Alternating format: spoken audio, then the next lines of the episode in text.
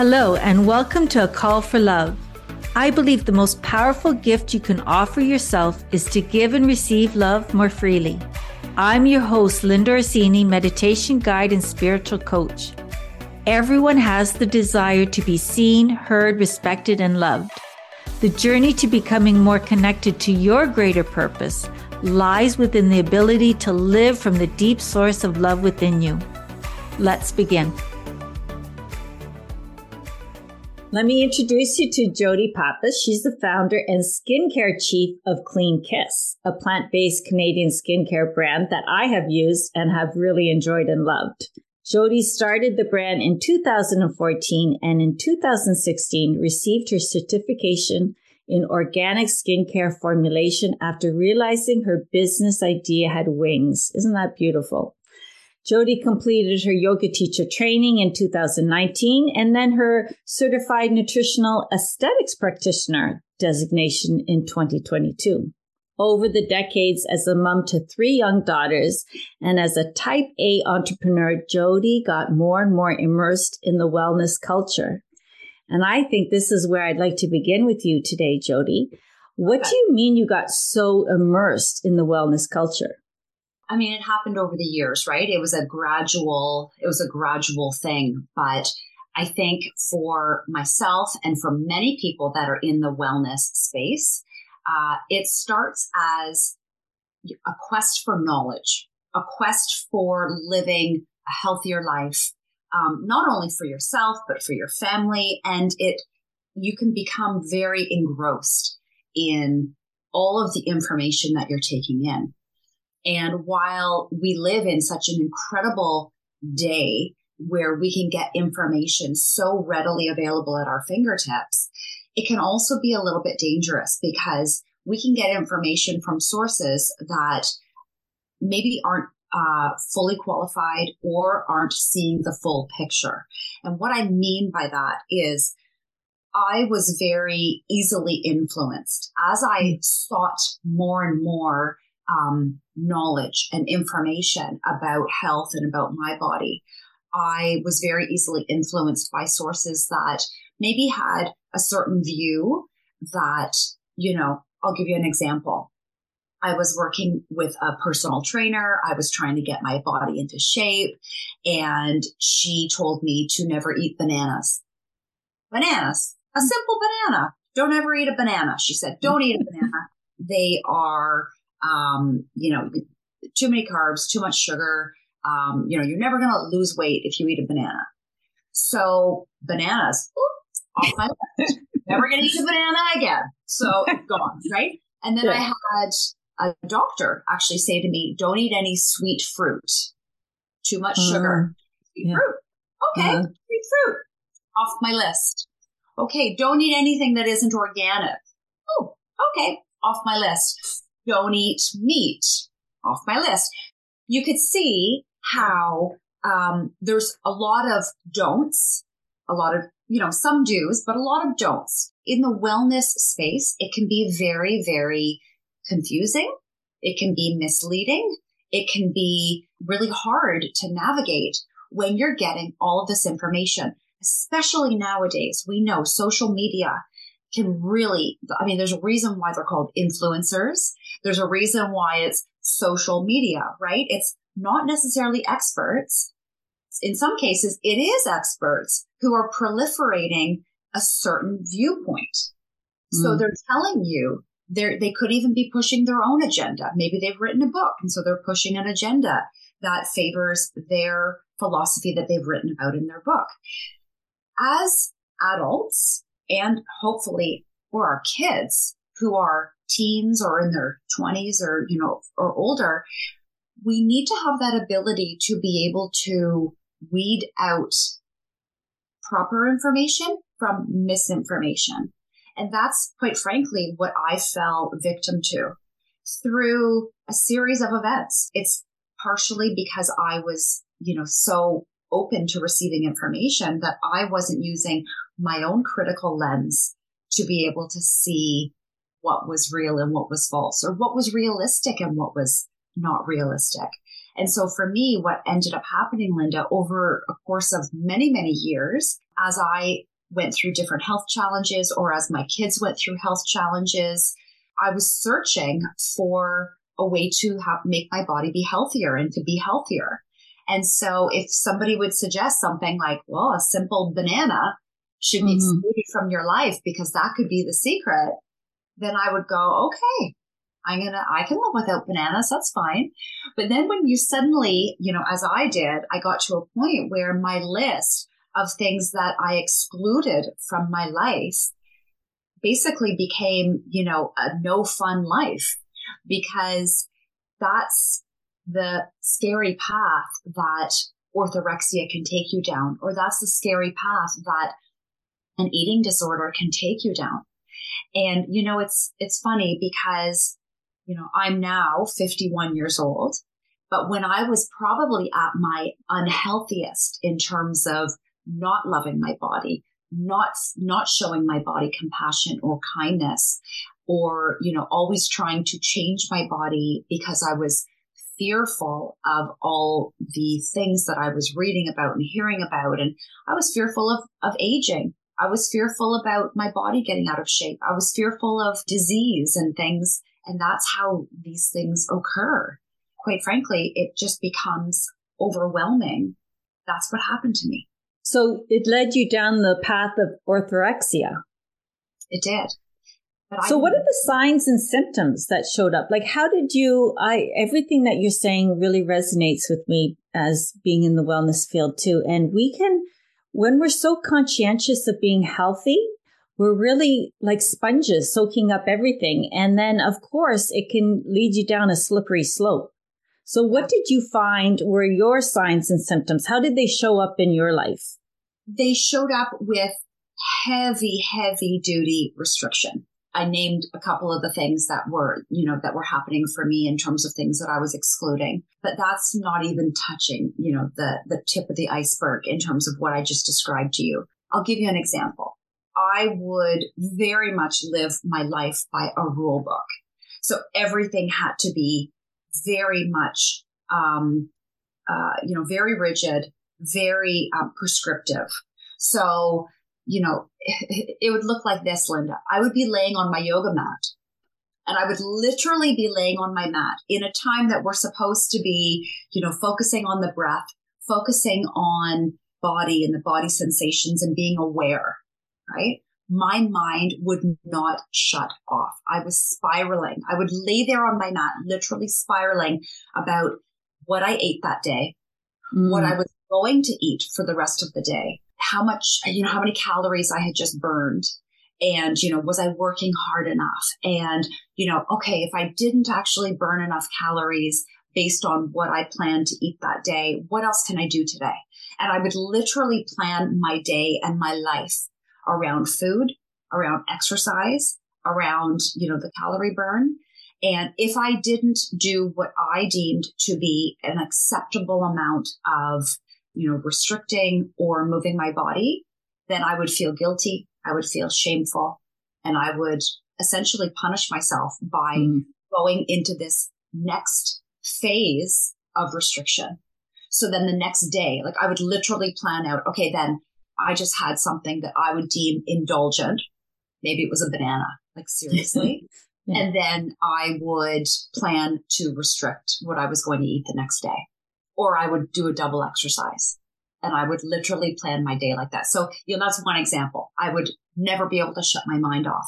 And that's a classic sign and symptom of orthorexia. If you are spending the vast majority of your mm-hmm. time waking, you know, your waking hours, vast majority is thinking about food and your body and your body image, then you are in an unhealthy place because that's not what we should be spending our time doing. I'll give you some more examples. If I would have that one treat day where, you know, say my husband and I were going out for dinner for a special occasion, we're going out for dinner and I would make sure like, okay, now I'm going to really go, oh, I'm just going to really enjoy but what that would look like. So, you know, I'd have an appetizer, I'd have a main course, maybe I'd have a couple glasses of wine, and then I'd say, okay, let's have dessert. And that to me felt like a guilty pleasure. Let's have dessert. Dessert. You can have dessert every day if you want. Like, don't save it for a special occasion, but I would save it. Okay. So if I say, let's say we would share a dessert. So I'd have half a dessert. I would lay awake all night, mm. all night, feeling this cycle of guilt and shame and berating myself for being weak, berating myself for breaking my my restriction, breaking down. I felt like it was a personal failure that, you know, why would I do that? Why would I enjoy myself? Do I deserve pleasure? Why would I do that? And it was crazy how I would go through those those cycles in my mind. And and you know, I would go out for dinners with girlfriends or you know with couples and friends and I would see people, you know, my friends are just freely eating dessert. They're not sharing it and they're not judging it. They're not questioning. You know, they would just say, "I feel like dessert," and they would order it. I couldn't do that. To me, I would have to give myself permission to do that. It would have to have been something that I probably pre planned in my mind to prep myself. I'm going to have dessert. I'm going to enjoy it. But I never really enjoyed it because the guilt and shame would follow afterwards. It reminds me of Buddha. He always said the middle path, like don't live in extremes. And I feel like orthorexia is an extreme place to be in your body and mind. I know I restricted food groups for many years. And now I've softened that, much more mindful. But we can be our own worst enemies for sure. And I know when you're in that place, you can't see it. What was the call for love? How how did you recognize this? Well, it, it there was a couple things that happened. So there was a couple defining moments, a couple catalysts to my to my healing. One of them it was this day my husband and I went to a friend's um, ski chalet for the day. And we were there skiing and, you know, the après ski is just as fun as the skiing portion, right? So everybody's in the chalet, everybody's having a couple drinks, and then they're having food. So there's pizza and there's like little sandwiches and there's burgers and fries and potato chips, and people are eating all this stuff. And I'm absolutely starving after a day of skiing. I'm famished, but I refused to eat any of that. I refused to put any of that in my body out of principle. I would rather wait. The waiting turned into waiting. Oh gosh, I probably waited 10 hours to eat. I went way too long without food. Like as humans, you know, we can't, we can't go that long. I deprived myself so badly that day that I was so ill. I was so sick. I was physically, you know, I was vomiting. I was just really unwell. And to the point that I actually convinced myself I must have caught a flu. I mm. not think it was anything that was self induced. So that happened. And that was scary. Like I thought, wow, like that's what have I become? But I didn't see that right away. Like that took me months to be able to reflect back on that. What actually happened, what actually kind of kicked me in the behind was I was doing the keto diet, which so many people are doing, not only right now because it's the new year and everybody sets these lofty goals, but it's been a trend for years, right? As we know. The keto diet was originally designed for people who were epileptic. It was a way to manage epilepsy but it has now become a way for people to lose drastic amounts of weight in a short amount of time. I was doing the keto diet. I was meeting a couple of friends for lunch one day. I'm not a candidate for the keto diet, as many women are not. If you suffer from low blood sugar, low blood pressure, you know, adrenal overload, which, you know, your body, your, your adrenal glands are just on constant overload, as many women suffer from, especially if you're perimenopausal, menopausal, postmenopausal. Like these often are counterindications for doing the ketogenic diet, by the way. So I felt always awful when I was doing this diet. I was lightheaded, like to the point where I was almost passing out. But I kept doing it because, you know, I couldn't eat till noon because that's, you know, I had this eating window and I would deprive myself of eating. And so I showed up at this lunch with a couple of girlfriends this one day and I was really off. Mentally, I was off. Physically, I was off. And this one friend looks at me and says, what are you doing? Are you okay? And I was like, I was miserable as all you know what. And like, I was just beyond, like, I wasn't myself. I really wasn't myself. My personality was drastically altered. My mental health was suffering from doing all of this. And I told her what I was doing and she said, you need to eat, like you need to eat some carbs. Like there's something going on with you. Of course, you know, that kind of opened my eyes. And then she started subtly sending me different links to different articles about the quote unquote wellness diet, which was sweeping the nation, which was sweeping the world and how a lot of people were going to these extremes, such as I was with suffering from orthorexia. It was the first time that I had really heard that language, orthorexia. It was the first time I had heard this wellness diet was not always a healthy thing and that it was, you know, a very slippery slope for so many people. And that opened my eyes and I was like, well, that can't be me. Like full on denial. That can't be me. I'm just really healthy and I'm very disciplined. You know, like total type A behavior. Well, that's not me. Like that's other people that have that have a problem. But it was me. 100%. I had to I had to have that mirror held up to me in a gentle, loving way with somebody showing me the kindness and the compassion that I couldn't show to myself. And, you know, even my family didn't see it. Like my kids saw it, my husband saw it, but they saw it coming over 10, 20 years. So, so gradual. I was disciplined, right? And, and yeah. people people praise that discipline. And this mm. is the problem. People praise weight loss. We tend to see somebody that's gone through a weight loss regimen and we say, wow, you look fabulous. What are you doing? We shouldn't be Especially as women, I think, really. Right. We, we shouldn't be doing that. That perpetuates this type of disordered eating. We praise discipline. So, oh, you're so good. You never eat dessert.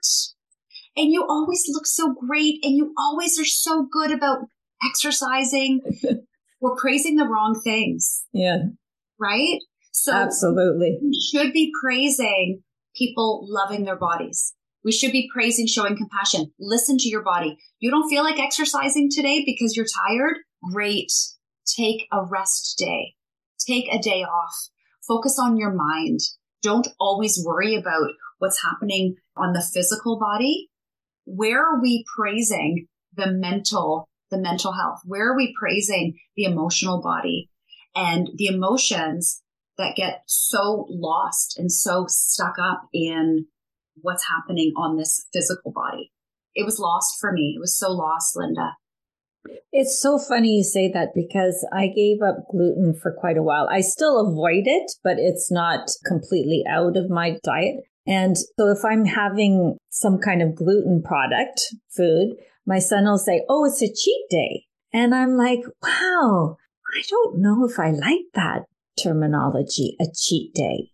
Yeah. So it's so interesting that even a vocabulary about the whole way we eat and function, but it is certainly mindfulness and awareness, noticing what feels good for your body because really what's good for me one day might not be good two years later.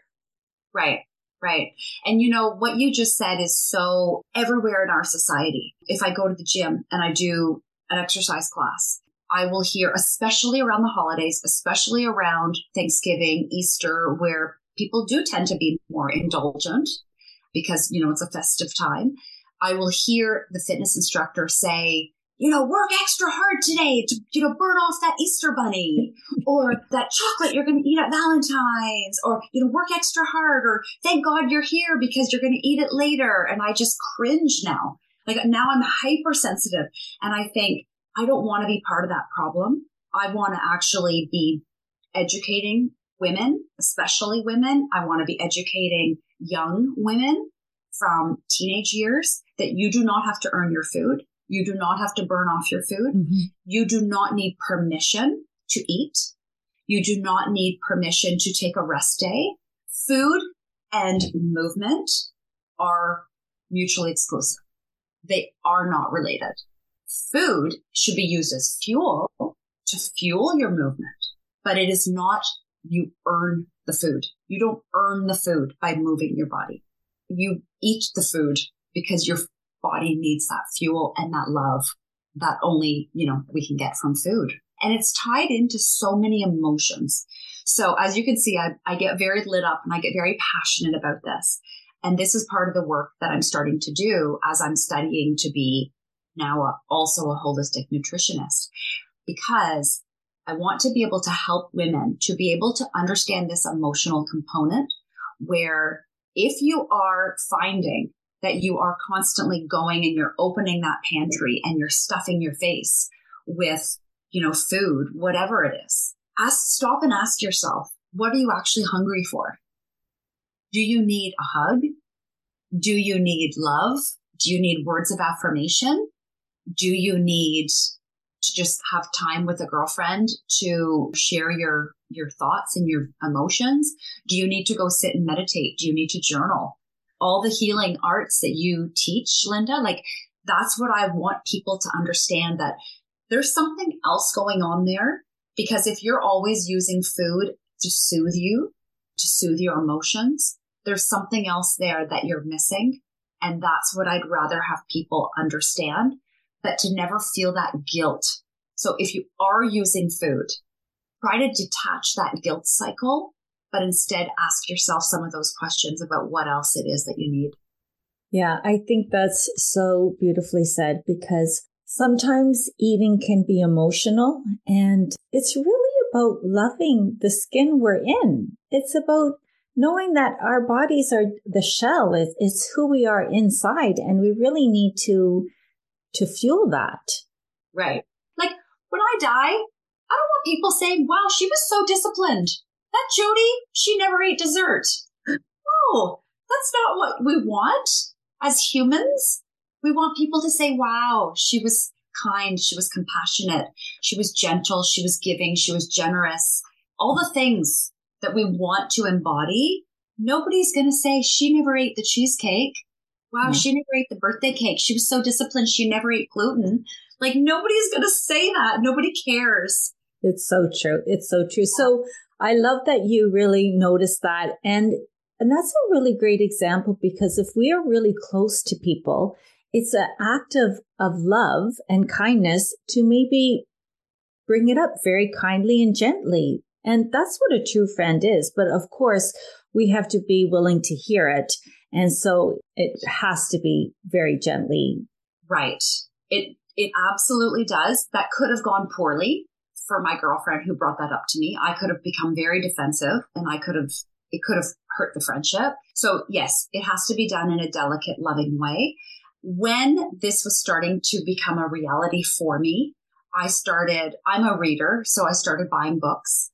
I started listening to podcasts. I went to therapy to me, I had to surround myself then with the education to say, okay, what is this? What does it look like? How did I get here? And now how do I get myself out of this? Those how- are um, beautiful questions, Jodie. Right? It, I had to do a lot of soul searching. And and you know, it's it's really important to know that we don't have to go it alone.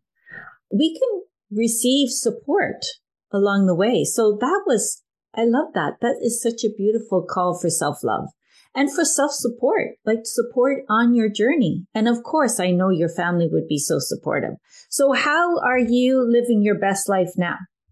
I have to be honest that every day, I, I, believe it's very much living with orthorexia and being on my healing journey. It's still an everyday struggle. Mm-hmm. So, you know, I speak of it as though it's in the past, it's not. I have to very much be mindful of how I show my, my body and my mind love and compassion every single day. And so that's the first thing that I, that I need to share is that it's, there's no beginning and ending point. And I hear this a lot from the community that I'm a part of, you know, with people that are on their healing journey from eating disorders, whether it be anorexia, bulimia, or, you know, orthorexia, binge purge disorder. There's so many eating disorders and they're really misunderstood, quite frankly. Orthorexia in particular is misunderstood because if you look like a healthy person, people say, well, you don't have an eating disorder. You know, you're fine. We tend to think of people that are anorexic who are very, very thin and have very little, you know, body fat Or we tend to think of overweight people who, you know, struggle with their weight and maybe are doing that binge purge thing. It's a visual. If you can see, if it's, if it's very visual, it's apparent. But then we don't know if we look at the average person, really what's going on in their mind. Right. And it can be very, very difficult to detect. But back to your question, what does my life look like now and how am I living my best life? I have to have a lot of reminders that I'm worthy, I'm enough. You know, I can eat, I can eat whatever my heart feels like. So, you know, what is my body asking for? Detach it from the amount of exercise and activity I'm going to do that day. I'm still very planful on how I move my body every day because I love moving my body.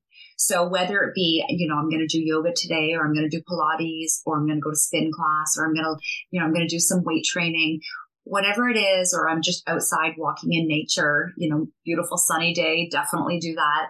Whatever it is, I'm very mindful about moving my body, but there is no attachment to food. So that's number one. That's how I make sure that I keep myself in check. When I start to feel those emotions that go so hand in hand with being disordered in my thoughts around food, I have to really check myself. I will do a meditation. I will, I personally love guided meditations. So whether it be, you know, doing yours or doing something to guide myself through something that is talking about showing myself self love, loving kindness, you know, there's some really great resources to help me get through those rough days. But meditation is definitely 100% in my plans every single day. Like I just have to do it. To me, it just is a game changer for my mind. Well, meditation is, is exercise for the mind. So if orthorexia is initiated from the mind, then meditation is such a beautiful practice to help relieve that or to be notice it and how to move through it. Absolutely. This has been so informative, Jodie. I just love this conversation. And I think it's one that many girlfriends can have, even friends of all gender, of course, as they go through their journey, because I feel like this podcast, many of the listeners are into wellness because they are trying to live their best life. They're trying to really notice where they are. So how can they maybe reach out to you or what can they do to move forward on their path? There's a couple of ways that you can find me. So on Instagram, so I'm Jodie Pappas. I'm also Soma and Soul Nutrition is my new holistic nutrition coaching business. You can find me there on both Instagram and Facebook. You can also find me at Clean Kiss Lifestyle, which is my original baby formulating natural skincare, as you mentioned in the intro. So that's where people can find me. But I also have an offer that I want to share with everyone today, if I can. Great. Sounds great. Yeah, so I would love to give everyone a discount of 20% from this podcast if you want to purchase natural skincare products. That's the best way to show your body some self-love by, you know, putting only clean products on your body because that's the first and foremost way to show yourself an act of kindness. So you can save 20% with the code ACFL20. So that's the code. Additionally, if you go to Soma underscore soul nutrition on Instagram, go to the link in the bio, book a 15 minute consultation with me and we can talk about any of your skin concerns. We can talk about disordered eating. If you want help getting back on your path, we can talk about nutrition. We can talk about anything from this podcast that resonated with you. I would love to do that and to do one-on-one consultations. That's what really actually lights me up is being able to help other women with any of the challenges that we talked about today. And especially as we're aging. Yes. So especially I love talking with women that are kind of 35 plus where they're starting to feel the struggles of aging, feeling the struggles of body image, feeling the struggles about the, you know, the changes that they're going through because so much of it is so intertwined, right? Between the things we've been talking about, our mindset, how we move our body, what we put on our body, what we put in our body. You know, those are all the things that I love to talk about because that's, we all want to age with grace and longevity is the number one goal that we all have, right? But to do it in a healthy way without orthorexia, without, uh, without that slippery slope, right? Healthy, mindful eating. Yeah. Yeah. Well, thank you for joining today. I feel like it was a beautiful call for self love, noticing what we're putting in our minds and bodies. And I'm so grateful you shared this time with us today, Jodie. Oh, thank you, Linda, for having me. I'm so honored to be your first podcast guest. I know this is so exciting. Beautiful. Thank you so much. And all the list of everything you said will be in the show notes. Beautiful. Thanks, Linda. Thank you for listening. It would mean so much to me if you could share this episode with someone you feel could benefit from its message. And subscribe to a Call for Love podcast to receive new weekly episodes every Tuesday. Head over to globalwellnesseducation.com to learn more.